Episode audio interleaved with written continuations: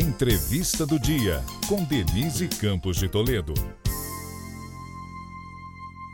É, e vamos falar agora sobre as indicações e a credibilidade das pesquisas eleitorais, as perspectivas para as eleições deste ano. Eu converso com Antônio Lavareda, que é presidente do IPESP, Instituto de Pesquisas Sociais, Políticas e Econômicas. Antônio Lavareda, boa noite. Boa noite, Denise. Um prazer estar com você e com os espectadores da Gazeta.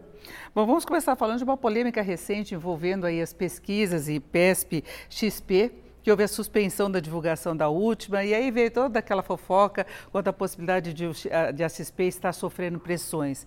Mas o que a gente percebe é que a maior parte das pesquisas estão com a mesma indicação, né? inclusive a que foi divulgada hoje, dando aí a Lula e Bolsonaro à frente, né? Lula mais à frente, Bolsonaro com algumas oscilações e os dois polarizando essa, essa disputa. Mas eu queria saber como é que você viu. Agora há uma discussão com a XP ah, em relação ao cronograma de divulgação, em relação ao quanto que, ah, de pessoas que serão ouvidas. Né? Se eu não me engano, são essas as, as negociações.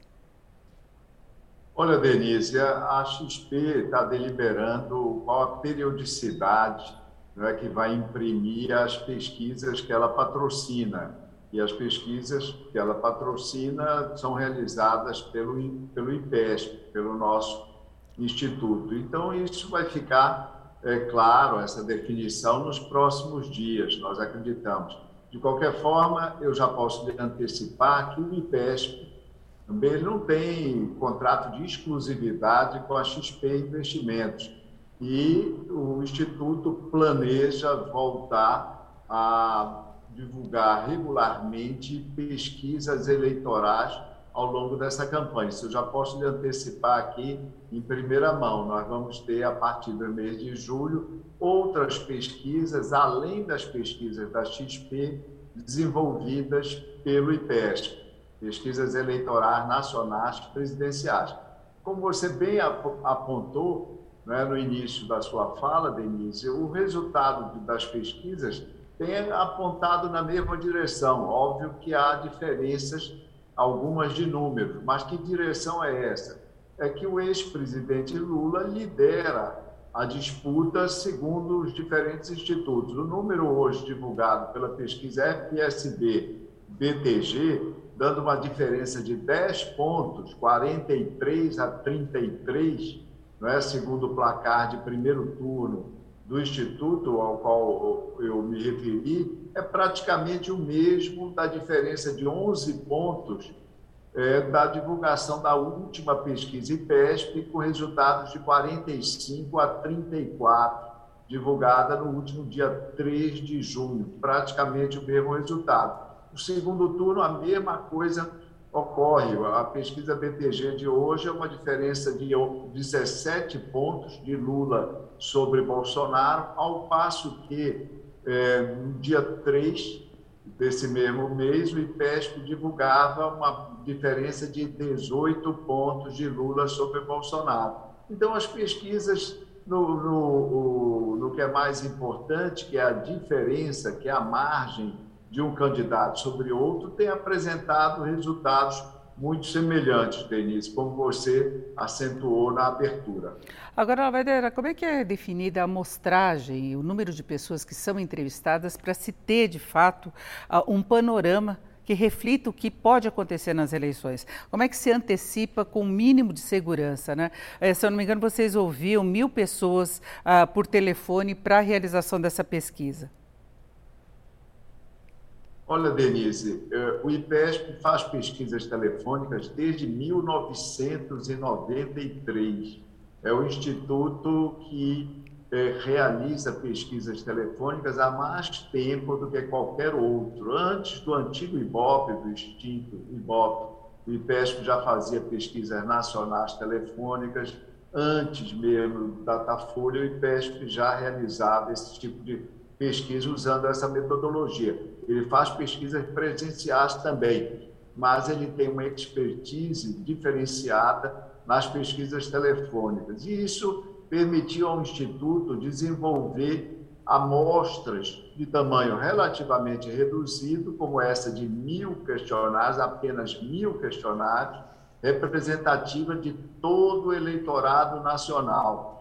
Foi com essas pesquisas que, em 2018, na última eleição presidencial, o IPESP foi o primeiro instituto que marcou, por volta de abril de 2018, o candidato Jair Bolsonaro com 20 pontos percentuais. O primeiro instituto que apontou Bolsonaro evoluindo para além dessa marca dos 20 pontos percentuais e acompanhou muito bem toda a trajetória da evolução dos diversos candidatos, chegando à, à véspera da eleição, na verdade, uma última pesquisa nossa foi anunciada três dias antes da eleição, com uma marca extremamente próxima à do resultado das urnas, uma diferença de apenas dois pontos percentuais em relação ao líder eh, da, da eleição de 2018, Bolsonaro, e também do segundo colocado, Denise. Essa, essa amostra de mil questionários é um verdadeiro orgulho do Instituto, é a menor amostra nacional entre as pesquisas atualmente divulgadas algumas pessoas que conhecem pouco o assunto e, e os aspectos metodológicos é, se espantam com o tamanho reduzido. Mas vale lembrar que dos 20 principais institutos, os institutos de pesquisa de opinião com maior credibilidade nos Estados Unidos, tá certo? mais de 70%, 15 deles, 15 deles, dos 20 principais, trabalham com amostras nacionais inferiores a 1.550 casos.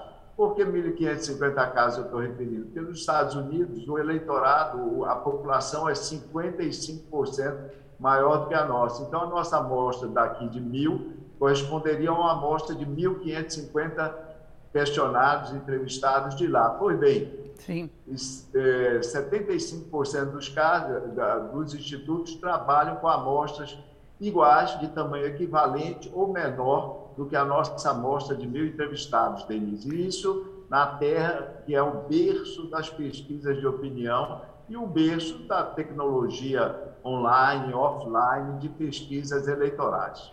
Agora, Vareda, uh nós estamos vendo essa polarização e os analistas não estão confiando muito na possibilidade de um candidato de terceira via conseguir quebrar né, essa disputa entre o ex-presidente Lula e o atual Bolsonaro. Eu queria saber qual que é a sua expectativa. Você que citou o caso, inclusive, do, do presidente Bolsonaro, que ele começou as pesquisas com uma colocação muito baixa em 2018. Né? Havia uma dúvida muito grande quanto a essa possibilidade de ele avançar. Por que, que desta vez não se confia? Quais seriam as indicações do eleitorado no sentido de manutenção dessa polarização?